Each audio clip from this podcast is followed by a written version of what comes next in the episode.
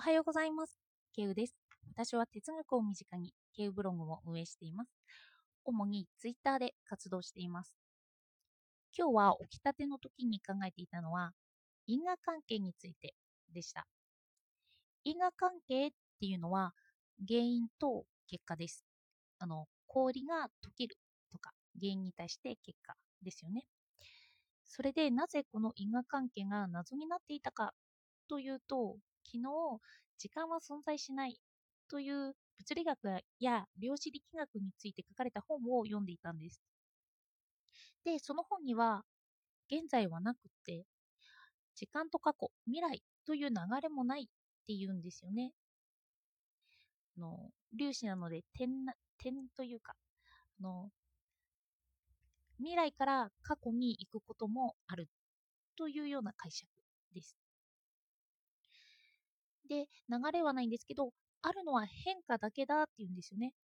変化というのは因果率でもありますよね。原因と結果。で、これが生まれた時から身についてるといったのがカントで、ま、あの、このショショーペンハーワーもこの先天性を認めていたんですよ。生まれた時からこの因果関係はあるんじゃないかって。で、この因果率が何に対しても当てはまるということなんですけど、ここで注意したいのは、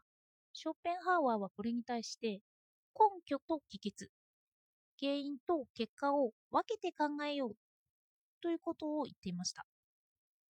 これを一緒にするとスピ、スピノザの間違いのようなことが起こるよとショペンハワーは言ってたんですよね。のスピノザで有名なのは因果関係の否定なんですよ。私たちは経験によって氷が溶けるなどをしてますよね。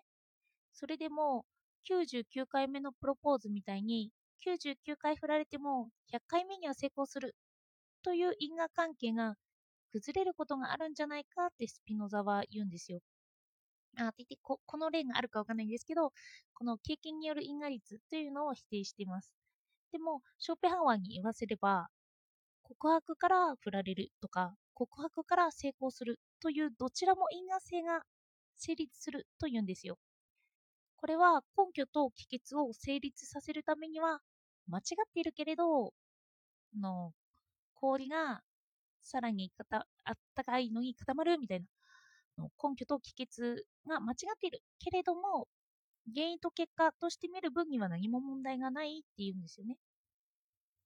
ショーペンハワーの理解だと時間の流れを無視してもいいとなるのでここにおいて時間で先天性を疑わなくてもいいのかなと思いました。出来事を見ることでの因果関係において間違っているかどうかが問題にならないということですよね。それで、この時間が過去から未来にただ進むわけではないという物理学の法則に関して、本ではこう書かれていました。基礎物理学の法則は原因を原因を語ることなく規則性のみを語り、過去と未来に対して対象である。と述べられていて、これは私たちはよく未来はわからないって言いますよね。それに対して過去は固定されたものだって言うんですけど、その対象が同じになるということ。そういうことは未来も決まっている。そして過去も定まらない。と、そのどちらも考えていいということなんですよね。それでこのことに関して、バートランド・ラッセルの論文で、因果率は過ぎ去った時代の異物であり、ちょうど先制君主制のように害をなさないという勘違いのおかげで生き延びているに過ぎないと紹介しているんですけど、この因果率に関してショッペンハワーの根拠と帰結、原因と結果を分けるとすると、因果性はまだ先天性を帯びていてもいいのかななんて思っていました。のパッと物事を捉えたときに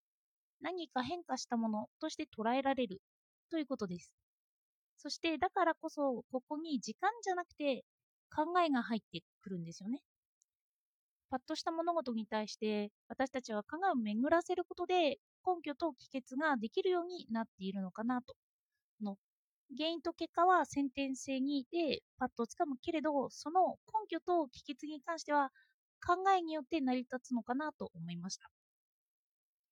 例えば氷が溶けたのを捉えた時に変化を感じますよね。そこで考えに入った時に私たちは根拠と帰結で氷が暖かかったから溶けたのだと考える。でもしかしたらこの時間の概念があったから溶けたのがあの溶けた凍ったのが溶けたというのがあったんですけど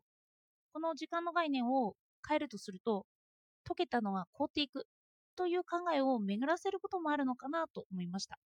の考え方に関しては時間をどう捉えるかというのは私たちの自由なのでそこで根拠と帰結をいろいろな風に考えられるということですよね。で、これは夢で見たことで因果率と因果関係とかそういうことについて考えてみました。それそそんなにはこの因果率について語れないなと今日考えていて、今日は日本種手で、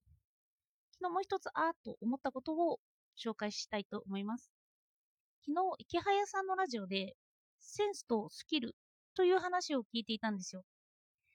事業に参加するには直感的にこれがいいと思うセンスで乗り切れる場合があるのと同じく、あのそのことに優れているスキルがそれを成功させることがあるってあのビジネスセンスとビジネススキルというようなことを話したんですよね。で、スキルは直感的ですよね。あ、違います。ごめんなさい。センスは直感的ですよね。で、スキルといえば、職人間のように刀を打つのが得意とか、文章を書くのが得意とか、得意を生かすということがスキルです。このことを聞いたときに、私は昨日話していた合理論と経験論を思い出しました。の合理論はセンスですよね。直感で感じたものが真実で、こういうファッションの先取りとか、仕事の先取りとか、先行利益が生み出すのはこちらです。直感でこれは流行るぞっていうのが合理論的ですよね。そして経験論で言えばスキルなのかなと。何に有利っていうのは経験を積んだ、積んでノウハウが分かっていくっていうそういう場合にスキルに移ります。そしてこのスキルとセンスって分けて考えますけど、どちらかというと、これってくっつけて考えた方がいいですよね。スキルもあってセンスがいい。そうすると仕事が伸びやすいんだろうなって思うんですよ。で、この2つどっちもいいよねといったのがカントになるのかななんて想像していました。まずセンスでこれは来ると事業について合理論で思って。まあ今だとクラブハウスとか話題ですよね。で、みんな雑談に使ったり楽しんだりするわけですけど、事業をする人にはここで仕事を嗅ぎつけるということをラジオで言ってました。で、まずはセンス。で、そこからそのセンスによって何を仕事に結びつけられるかっていう考察があって、ある結論が出てきたとすれば、それはスキルの問題になっていくのかなって。話がうまいというスキルや人を集めるというスキル、そういうようなスキルが必要になっていくのかなって、ここでまあ経験論が出てくるという話です。少し前までは影響力というのが考えられていなかったらしいんですけど、ネットの時代になると影響力がそのスキルとして武器になっていくということを話を聞きつつ強く感じました。こうやってセンスから影響力を結びつけて商売商売にもつなげられる。そしてそういうのが固定化したならば、のスキルとして身につけていくのかななんて思いました。哲学を身近にすると特に役立つというよりは物事の根本的な理解の時にそんな事象を取り出してこうやって結びつけて考える結びつけて語ることができるのかななんて思いました。おそらく経験論と合理論と言われるとなかなか把握しづらいということもスキルとセンスだよなんて表された時に急にしっくりときて理解ができる人もいるんじゃないかなって思いました人は何か得意なものに結びつけると急速に理解が進んでいきますよね。こうすれば哲学用語にも詳しくなって身近になるのかななんて思っています。では今日もお聴きいただいてありがとうございました。